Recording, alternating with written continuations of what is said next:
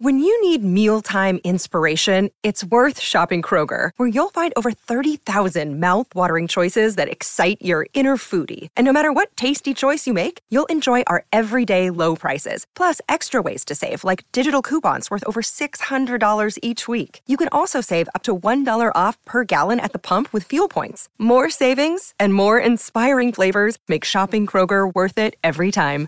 Kroger, fresh for everyone. Fuel restrictions apply. Hi, this is Dahlia Lithwick, host of Slate's legal podcast, Amicus. If you're listening to this show, you might be interested in Amicus's live show that we're hosting in Washington, D.C. on Tuesday, May the 14th.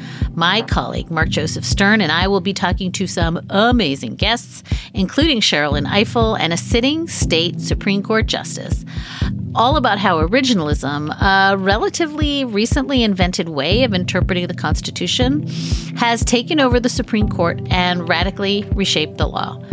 It's been doctrinal rocket fuel for the conservative legal movement and facilitated the rolling back of abortion rights, the expansion of gun rights, and the obliteration of the separation of church and state. And as another wildly consequential Supreme Court term careers to its end, the court's originalists are on a tear. But there's something you can do about it, and we hope you'll join us in DC on May 14th to explore the possible pathways out of the current situation. Go to slate.com slash amicus live for tickets.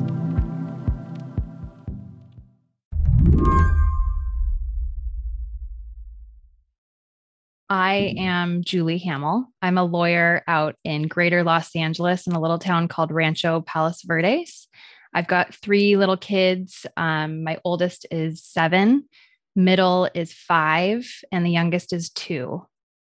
And are you yourself vaccinated against COVID 19? I am. And so tell me how you're thinking about your kids well, obviously, it's been a very heated public discussion.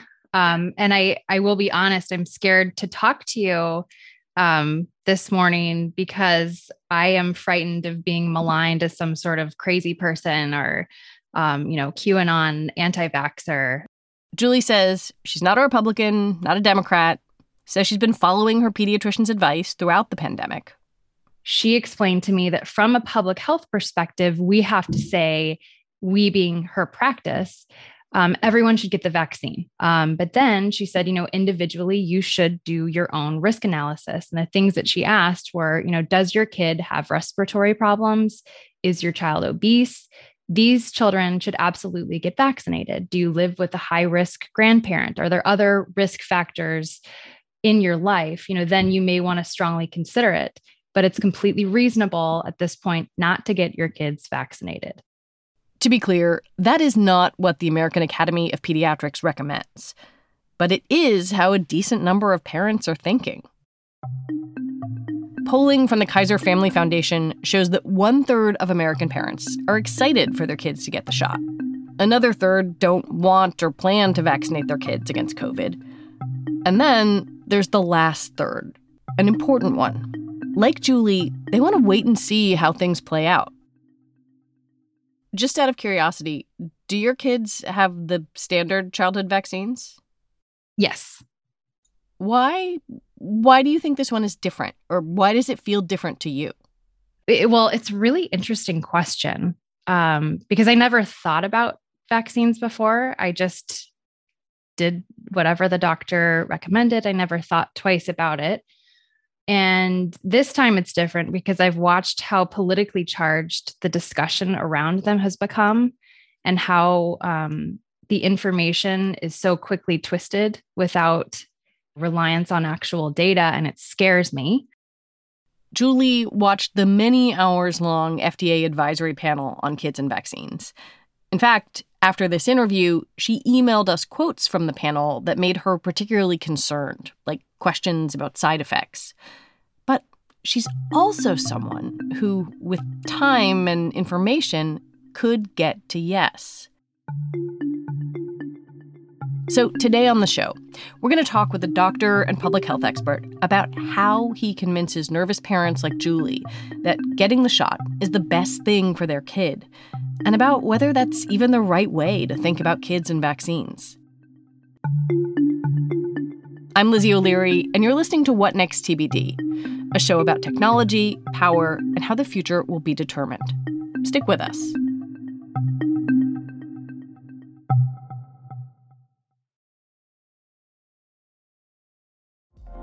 Apple Card is the perfect cashback rewards credit card. You earn up to 3% daily cash on every purchase every day. That's 3% on your favorite products at Apple, 2% on all other Apple Card with Apple Pay purchases, and 1% on anything you buy with your titanium Apple Card or virtual card number. Visit apple.co slash card calculator to see how much you can earn. Apple Card issued by Goldman Sachs Bank, USA, Salt Lake City branch. Subject to credit approval. Terms apply. I actually want to start by, um, I guess, asking you what your job encompasses right now. Such a good question. So, technically, my real job right now is I'm Chief Health Officer of Indiana University. Besides that job, Aaron Carroll has a bunch of others. He's a professor at IU's medical school, a pediatrician, and a public health expert who spends a lot of time thinking about kids and vaccines. He does some journalism on the side, too. Right now, Aaron's leading his university's COVID response in a state that has been hit hard and where just 50% of the population is fully vaccinated. Indiana has pretty low vaccination rates when they stack up nationally. But I want to dive into a little bit what they look like for the under 18s and kind of what you think when you look at them. I'm, it's lower than you'd like. Uh, you know, I think when we even talk about averages and we tout even how great in some states the averages are, we have to acknowledge that that's heavily weighted uh, by the elderly who are massively vaccinated almost everywhere. Uh, on top of that, adults, you know, as you as you decrease age, the, the rates go down. You know 17 16 17 year olds are rated are vaccinated less than we'd like but even before approving children 12 to 15 year olds were significantly lower than 50% in most of the country. Uh, and that's nowhere near where we'd like to see it. Uh, now that we've started small children i expect that you'll see a surge because there's a lot of people who've just been chomping at the bit to get that done but most surveys showed that about a third of parents were really excited about vaccinating their children immediately. That's way too low. So we have to focus on getting kids vaccinated. There's there's still a huge amount of the country. There's still a relatively at-risk population, less so perhaps for being massively impacted by disease, but certainly as a reservoir and, and a way of transmission to those who are at significantly higher risk. I want to be very careful not to overplay some of the fears of anti vaxxers and really talk about the best public health practices in this interview. So, if you could lay out for me what is the most accurate way to describe what you're facing in terms of kids and parental attitudes around the COVID vaccine? I, th- I think people have this view of people who are hesitant about vaccination that that most that they're all woefully misguided or just adamant about this is never going to happen. I hate vaccination. Now, when you when you deal with though the reasons, it they're reasonable, and people are often vaccine hesitant for their kids because they just are worried. People are much more risk averse for their children than they often are for themselves, and um, the risks that people are willing to take in their daily lives, even and what they are willing to do, are not the same as what they're willing to tolerate for their children. What kind of questions do you see? Yeah, I mean, it's amazing because most of the questions I see from are people who are otherwise totally pro-vaccine. I get a lot of you know people who absolutely got vaccinated, but now it's their children and they're well, my child is is prepubescent. I'm worried about their you know her fertility, or uh, we just don't know how many kids are going to get myocarditis and i heard that that it's more common amongst adolescents and i'm really worried about my small child or bunch of people have had COVID. It's very possible my kids even already had COVID and didn't know. Uh, why? Why should I then vaccinate them? Isn't that dangerous? Would it be worse if they've already had COVID? What do you say? Well, to each of those, you have you have different answers. Uh, for people that are worried about fertility, that's just unfortunately a myth. Or people are worried when they hear mRNA that somehow mRNA gets into the DNA and it's going to change your genes. Uh, in which case, you have to go through the explanation of how there is no mechanism in the body to turn mRNA into DNA. It's just DNA into mRNA. So the mRNA we give you can't be turned back into DNA. There's no mechanism to do so. If it's if it's people who are worried about myocarditis, then I have to talk about how relatively rare that is and how the risk of myocarditis from COVID is so much greater than the risk of myocarditis from a vaccine. And given how infectious Delta is and other variants, that everyone's eventually going to get vaccinated or COVID, and that you're much, much, much, much better off getting the vaccine. I'm listening to you talk through these, and I've also watched some of these webinars you do, Ask Aaron for the university community. And it feels a little bit like you're kind of on variations on a theme autopilot. Like you get this question, you say this answer, you get this question, you say this one. It, does it does it feel that way? Does it feel like you're just a vending machine with I hear you and here's the answer? It eventually gets there because there are only so many questions. The questions eventually become repetitive to me and to people who watch every single webinar, but they're new to the person asking it. And really, people's individual concerns are very individual. And until they are specifically answered in person, many people will not be converted. And if they hear a message which doesn't resonate with them, that you know feels like you're trying to skirt the issue, they assume you're you're trying to hide something. Um, and wow. so I think that this unfortunately is just very retail work. It has to be done individually. It's actually one of the things that makes me happy about the way that we're actually distributing the vaccines to children is that we're now finally making use of the healthcare system. Uh, we have not been giving out vaccines in the traditional method with respect to COVID. It's at pharmacies, it's at big centers, not you go to your doctor's office. And every year I go to my doctor's office and they tell me what vaccines I need and I get them. Um, when we go to the pediatrician's office, they tell you what vaccines you need and you get them. That's what we're doing with COVID finally, is that, you know, we're distributing these to actual pediatricians' offices. That's a way to get to people who are vaccine hesitant. Why do you think there's this disconnect that might exist between what a parent is willing to do for themselves, you, you know, a vaccinated parent, and what they might be willing to do for their kid? Well, I think one is that you feel a sense of responsibility to your children that sometimes feels harder than than to yourself because you've been taking risks for with yourself your whole life. You choose to drive, you choose to ski, you choose what you eat and drink. You've probably made some reasonably risky decisions in your 20s, um, both with respect to sexual activity and perhaps with substances. Like you're just you're just used to understanding trade-offs. With kids, however, we're much more restrictive we try to keep them in the boundaries more because we're worried that they don't have the same kind of experience and guardrails um, that you know adults sometimes still lack, but we know that kids don't have them, um, and we feel that we could be blamed. The dangers seem much more big, and the benefits sometimes pale in comparison. Of course, weighing benefits and risks of vaccines is nothing new. That's why families turn to their pediatricians for advice. For years, doctors have tried to increase vaccination rates and fight hesitancy. Aaron says that can be tough when a new vaccine comes out. He saw it happen with a vaccine for varicella, otherwise known as chickenpox. When the varicella vaccine got approved in the you know 90s, uh, lots of parents were, and this is when I was just starting to be a pediatrician, were like, why should I, why should I vaccinate my kid against chickenpox. It's a nothing burger minor illness. Everybody gets it. Everybody does fine.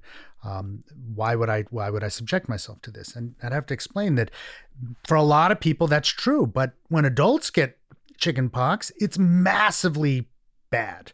Uh, my dad got chickenpox when all three of us, um, me and my brother, and my sister, got it, and he was sick. Plus, some number of babies died every year of varicella infection. It wasn't huge numbers, but they were real numbers and they were babies, and other people got hospitalized. And just a couple of years after we really started vaccinating kids in the early 2000s, zero babies died of chickenpox. That's a huge win given that zero babies are immunized against chickenpox. You can't get it till you're one year of age. But by vaccinating children, we protected everyone. And now today we have like 86% of, you know, eligible children vaccinated and chickenpox has largely gone away. You wrote about your experience as a young pediatrician vaccinating kids with with the varicella vaccine against chickenpox. How did you break through to skeptical parents? I think it's it's it's time and effort, and one, it's building up trust. I mean, one of the so what did you say to them? I very much the same things I'm saying to you. I would talk about risks and benefits, and in fact, this is part of what we do with everything.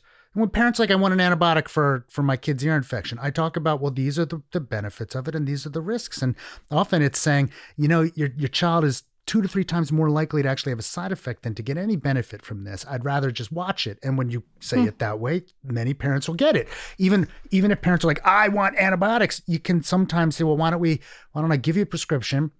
But you go home and you watch. And if and if he's not better in two days, you'll fill the prescription. But if he's get better in two days, then you don't have to. And you know, it's negotiation. It's making sure people feel heard making sure that that you understand what they're going through, that it's not unreasonable, um, and trying to find a solution that works. Well, in in your writing about varicella, I noticed that you said in 2008 only about 34% of of eligible adolescents were fully immunized, and by 2018, about 90% of kids have been vaccinated.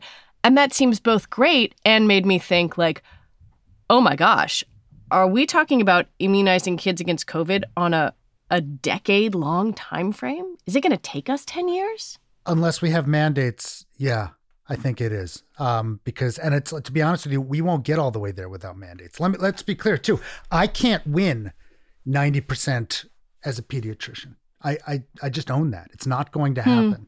Hmm. Um, so you need a school system or, or yeah, something like need, that. You need you need these to become so expect you know expected that the school system's requiring it. The net, the default has to be vaccinated, so that most people will do it. When we come back, Big Bird wades into the conversation.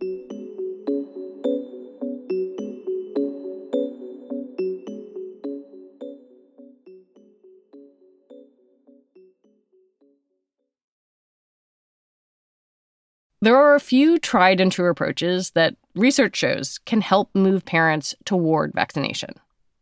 There's this thing that a lot of pediatricians use called the presumptive approach um, when they're, they're talking about kind of vaccination writ large. I, I wonder if you could walk me through how that works in in a you know vaccine setting.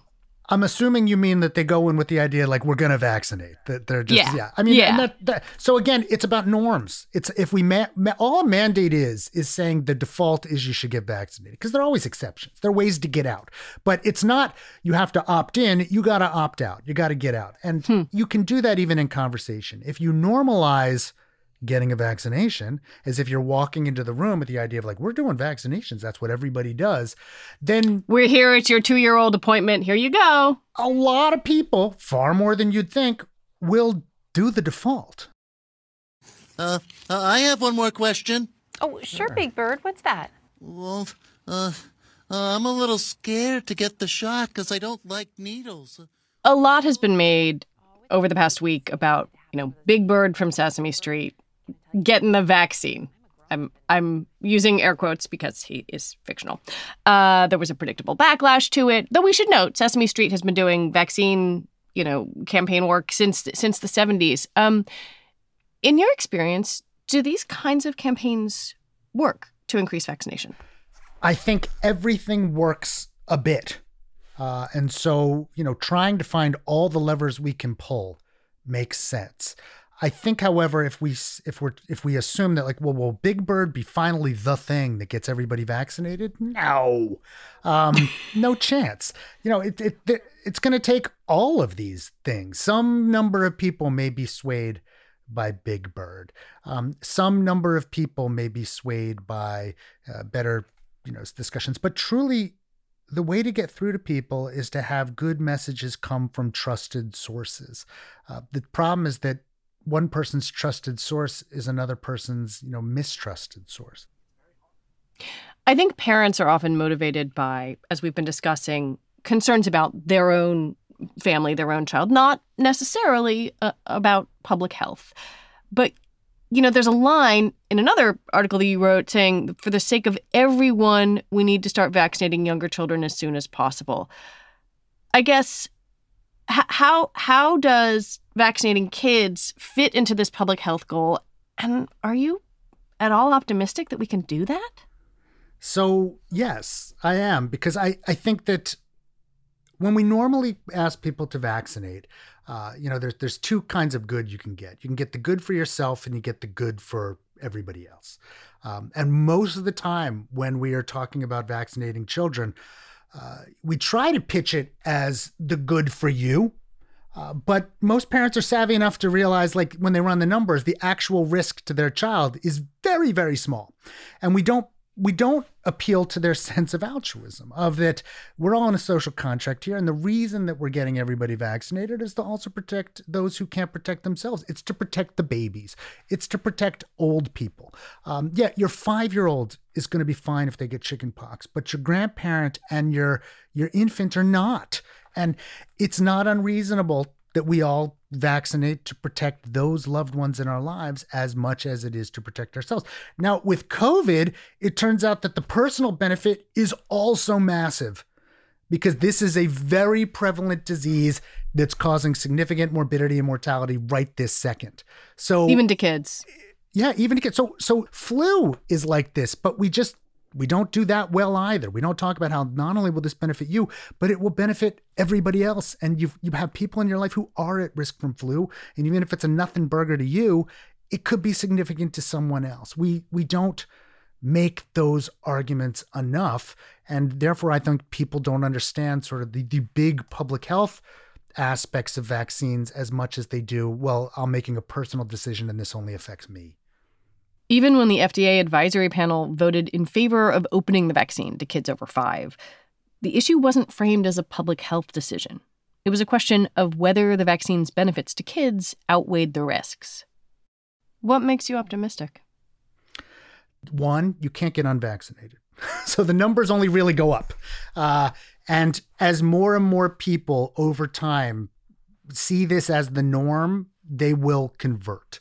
But over time, pandemics burn out. They do. You know, flu pandemic of 1917, 18, 19 burned out.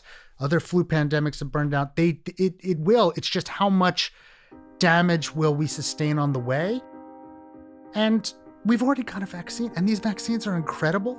I, I do think eventually we'll get to a better place. I, I just know that if we would do it faster, we would do it better. Aaron Carroll, thank you so much. Thank you.